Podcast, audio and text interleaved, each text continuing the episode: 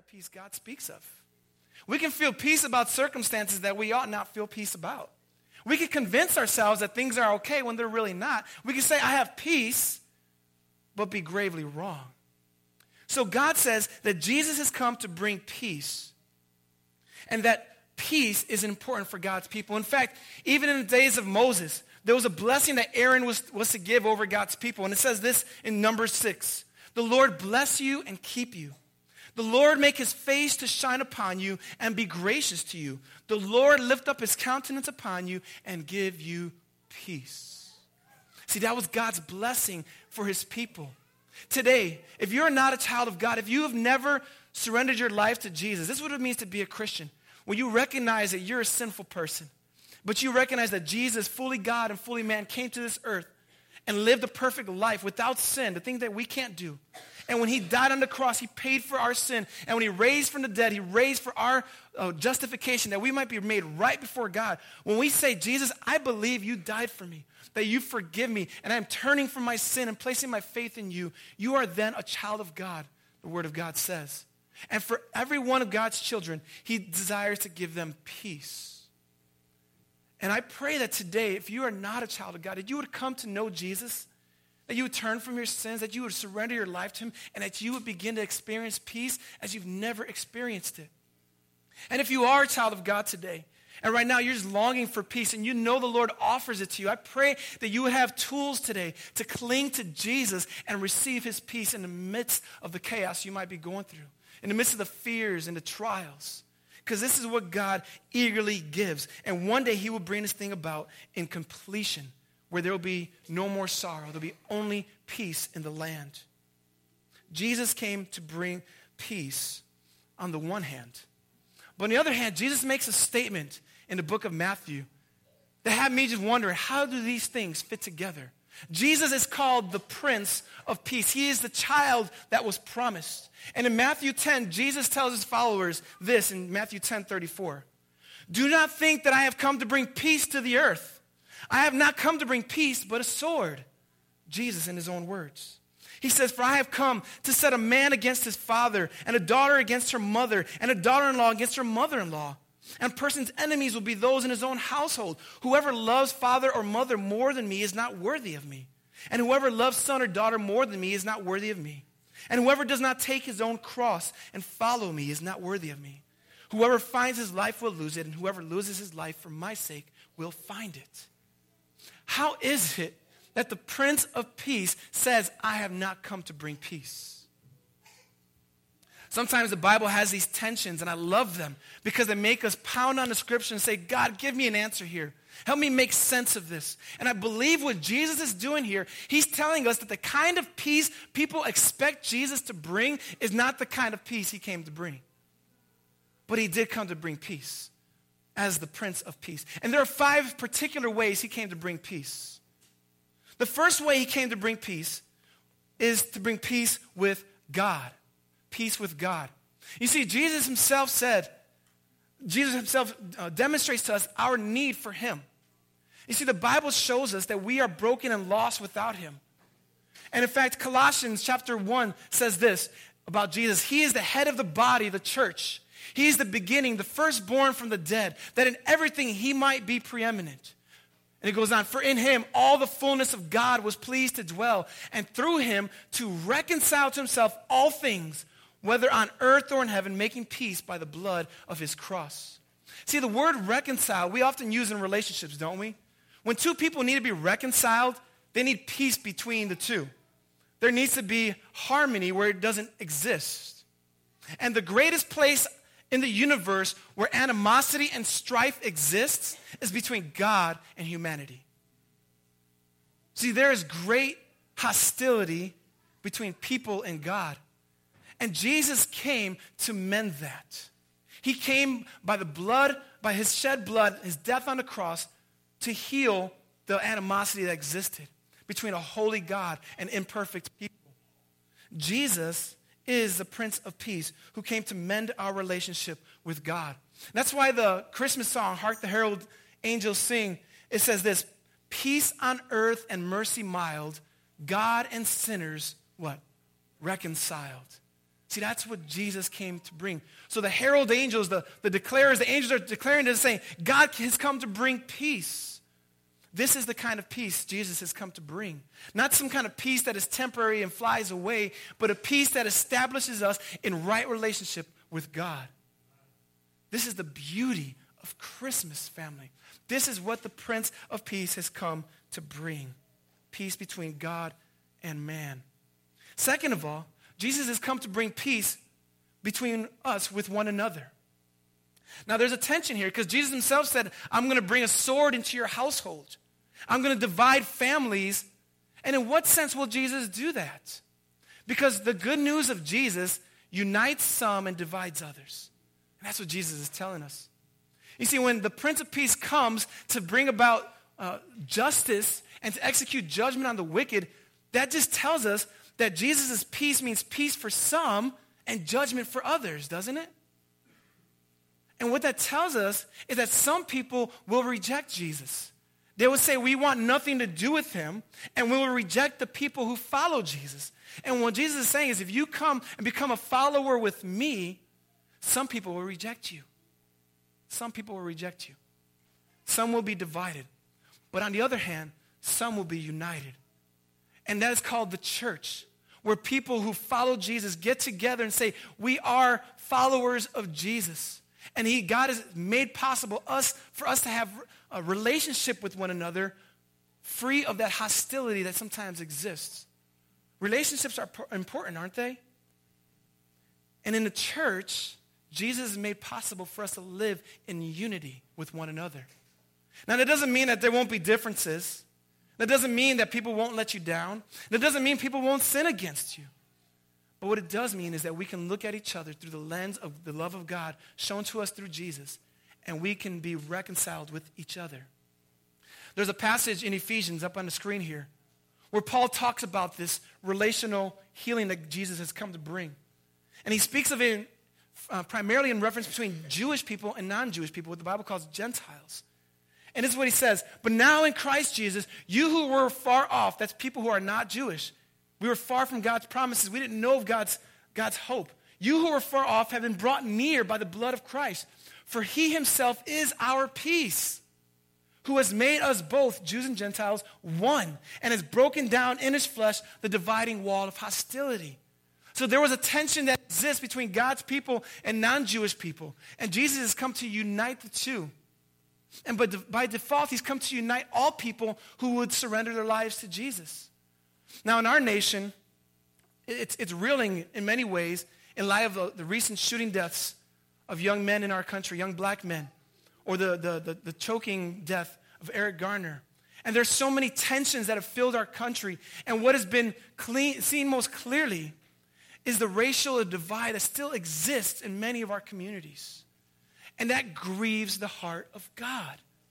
See, when Jesus came to unite people together under the blood of his cross, he's come to bring people together who will come from different ethnic backgrounds, different cultural backgrounds, different languages. And says they are one together. So when you become a follower of Jesus, when you are a Christian, we are called to walk together with people who look different than us. Why is that important? Because Jesus died to make it possible. See, this is why Christmas is so important because we're reminded that God sent his Savior, Jesus Christ, who is the Prince of Peace, to reconcile us with God and reconcile us with one another through faith in Jesus. He comes to bring healing in relationships. And even as you think about your families and all the tensions that might be there, there may be some in your family who despise your faith if you are a Christian today. There may be some who say, I don't support your faith. And what you are called to do is to love, to not be okay with the tensions, to seek harmony, to seek unity. But we're reminded sometimes that this doesn't happen. Jesus himself says he brings a sword to some households. But as a follower of Jesus, you're called to say, you know what? I want to seek peace here because Jesus tore down the dividing wall of hostility that existed. And I want to value what he himself values. Jesus came to bring peace with God. He came to bring peace with one another. But thirdly, he also became to bring a kind of peace in our minds. And I think that's often when people think of when they think of peace. But a peace of mind is important to understand how God would define it. See, in Isaiah 26, 3, God says this You keep him in perfect peace whose mind is stayed on you because he trusts in you. A lot of us long for peace of mind. And what we're told here is peace of mind only comes when we trust in God. And in particular, Jesus Christ, who came to bring healing between our relationship with God. Peace of mind is an important thing. What it ultimately is is this. If you long for peace of mind, this is how the Bible defines peace of mind. It is an unshakable trust that God is in control, regardless of your circumstances. Sometimes we think peace means that everything's going to be okay. Everything's going to be fun and happy and dandy, and that's not promised in the Bible. But what is promised is that we can put our trust in Jesus. Now, how can we know if our mind is not set on Jesus? How can we know if we are not finding peace in our minds? There are at least three different ways that come to my mind. The first one is this, is, is anxiety. See, peace of mind means that your life will be void of anxiety. Now, that doesn't mean that there aren't anxious situations in your life. I've, I battle that all the time where I'm starting to feel anxious about the burdens of life, about caring for God's people here at the Brook, about my own relationships, my own family. But I find peace of mind when I bring those anxieties to Jesus. See, the Bible says this do not be anxious about anything, but in everything, by prayer and supplication with thanksgiving, let your requests be made known to God. And the peace of God, which surpasses all understanding, will guard your hearts and mind in Christ Jesus. See, Jesus has come to bring peace of mind so we don't have to be anxious about our circumstances. We can say, I know that God is in control.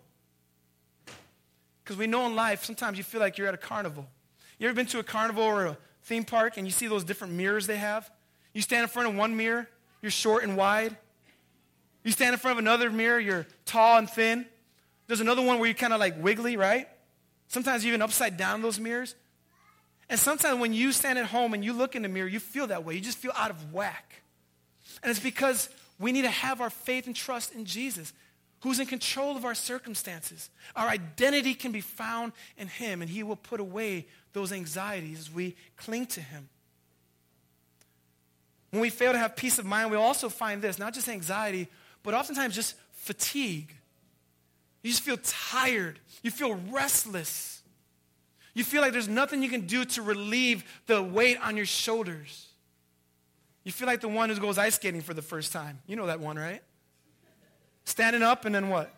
Falling. Standing up and then falling. They do this for about an hour. They get off the rink and they're exhausted. They haven't done anything, though. They might have made it around two laps. And sometimes life feels like that. You're just exhausted and you look back, excuse me, you look back and you wonder, what have I done? Nothing's been going on. I'm just tired, but nothing's happening. And so when Jesus, the Prince of Peace, comes and when we give him our lives, when we turn from our sins, he says, Come to me, all you who are weary and heavy laden, and I will give you rest. See, it's an invitation to come to me. And that's why Jesus has come in order to tell us, Come to him. Come to him and find rest for your soul. Peace of mind means he puts away anxiety, puts away the emotional fatigue, but he also puts away the despair and trials. There are times when circumstances, even some that we haven't created, begin to wear us down and we're just despairing. And there's no peace in our lives. We're just tired. We're just, we're anxious. We're worried. We're starting to despair. And here we are reminded of Jesus' promise to his followers. I've said these things, he says in John 16, that in me you may have peace. In the world you will face tribulations, but take heart for I have overcome the world. See, Jesus has come to bring a peace of mind. The downcast soul finds hope in God. That's what the Prince of Peace has come to do. That's what Christmas, in part, is about. He came to bring peace with God, peace with one another, peace of mind. And I want to add this fourth one here peace of conscience. And this is a little more abstract, but I want us to feel this here. You see, Psalm 119, 165 it says this Great peace have those who love your law. Nothing can make them stumble. And what the psalmist is saying is this when we seek to follow the Lord, when we seek to walk in Jesus' commandments, He will guard our heart and mind. He'll guard our conscience so we can say, God, I know I've sought to honor you, so I have peace now, even when things are tough. I know that I've, see, I have sought to lead a blameless life, one of integrity, so I can have peace even when things stink. Because there's a peace of conscience that comes because of Jesus. Well, we've seen four kinds of peace peace with God, peace with one another, peace in our minds, peace in our consciences. But the fifth one is perhaps one of the sweetest as we think about the future. It's called peace on earth. You see, when Isaiah in chapter 9, verse 6 gives this prophecy that to, to us a child is born, a son is given. He says he will be called the Prince of Peace because God's people had not seen any kingly kinds of people of peace. God's people had not seen a righteous ruler who loved peace. And what Isaiah is saying is God will send one, his deliverer, who will establish peace. And he will come once in his first coming when he was born in that stable. But Jesus says will come again. There will be a second coming. Christmas was the first, and there is coming a second day when Jesus will come to this earth and he will establish peace for good. He will conquer his enemies. He will bring about justice and righteousness. And this is the ultimate hope we have, the final hope, the, the culmination of the peace that Jesus has come to bring. And for this kind of peace that does not exist for the wicked. Isaiah 48, 22. There is no peace, says the Lord, for the wicked. The one who rejects Jesus, there is no peace. There is no hope. And so for you today, I pray that you would search in your heart saying, where do I stand in relationship to Jesus? Because when you give him your life, you have an eternal hope. You have a hope that will not perish. It will not spoil. It won't fade away. It won't rust. It is secure because of God, because of His Holy Spirit. And that's the kind of hope that followers of Jesus long for and are eager for. Jesus is coming back one day. And when He comes back, He's going to establish His kingdom forever. I found it appropriate as I was thinking about this passage to look at the book of Revelation. I want to read for us. It's a lengthy passage. But I want to read for you so you can get an idea of what it's going to be like when Jesus returns. If you have your Bible with you, would you turn to the book of Revelation? It's the last book of the Bible. We'll be getting to one of the last chapters of the Bible, Revelation 19. See, Jesus in his first coming came as a suffering servant, one who died for our sins. But he's coming back one day as a conquering king who established peace for good. But his establishment of peace means judgment for the wicked. And by wicked is for those who don't trust in him.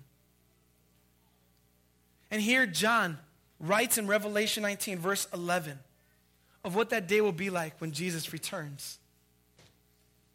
And if you're a Christian today, here lays our hope for eternity. John says, Then I saw heaven opened, and behold, a white horse. The one on it is called faithful and true. And in righteousness, he judges and makes war. This is Jesus coming.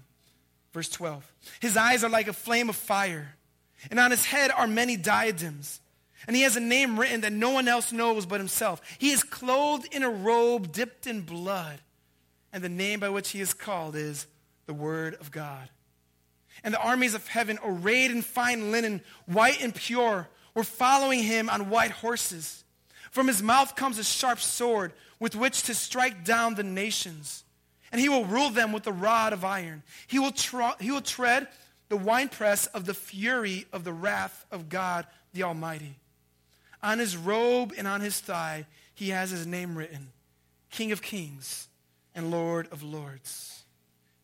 This is a description of Jesus coming down from heaven with his heavenly armies to destroy those who would not give their lives to him, to destroy the wicked, to destroy the followers of the enemy.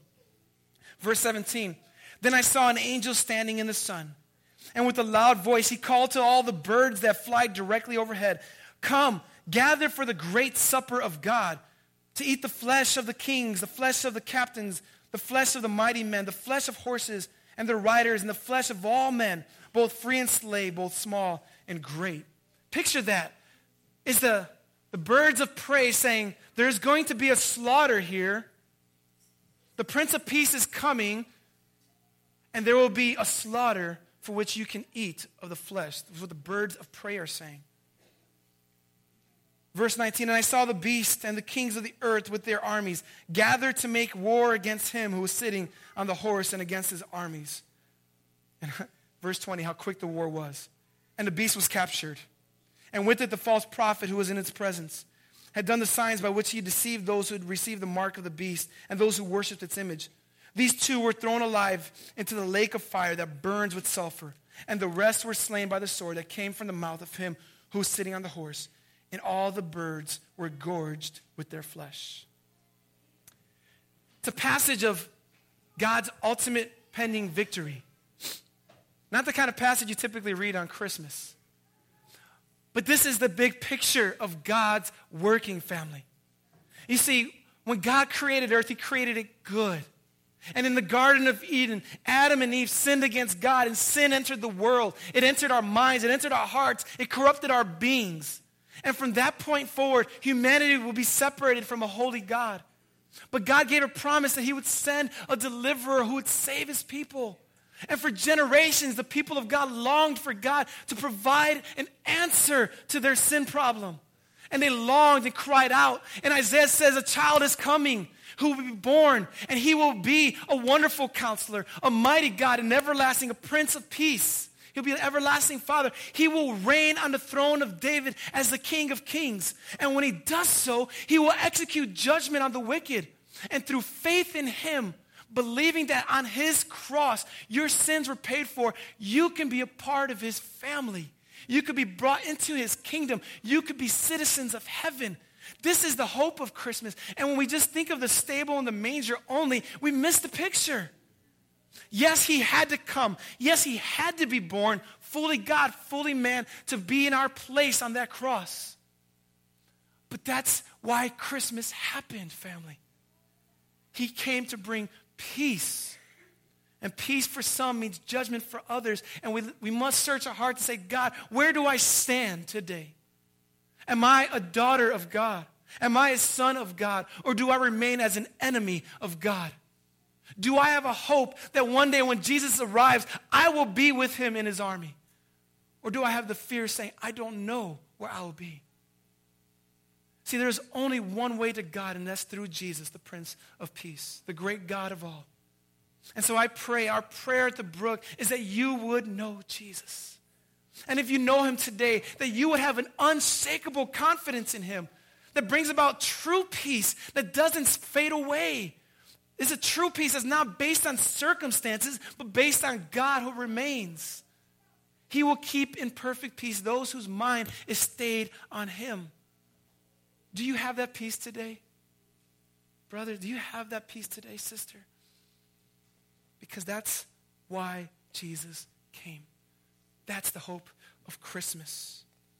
Peace on earth and mercy mild, God and sinners reconciled.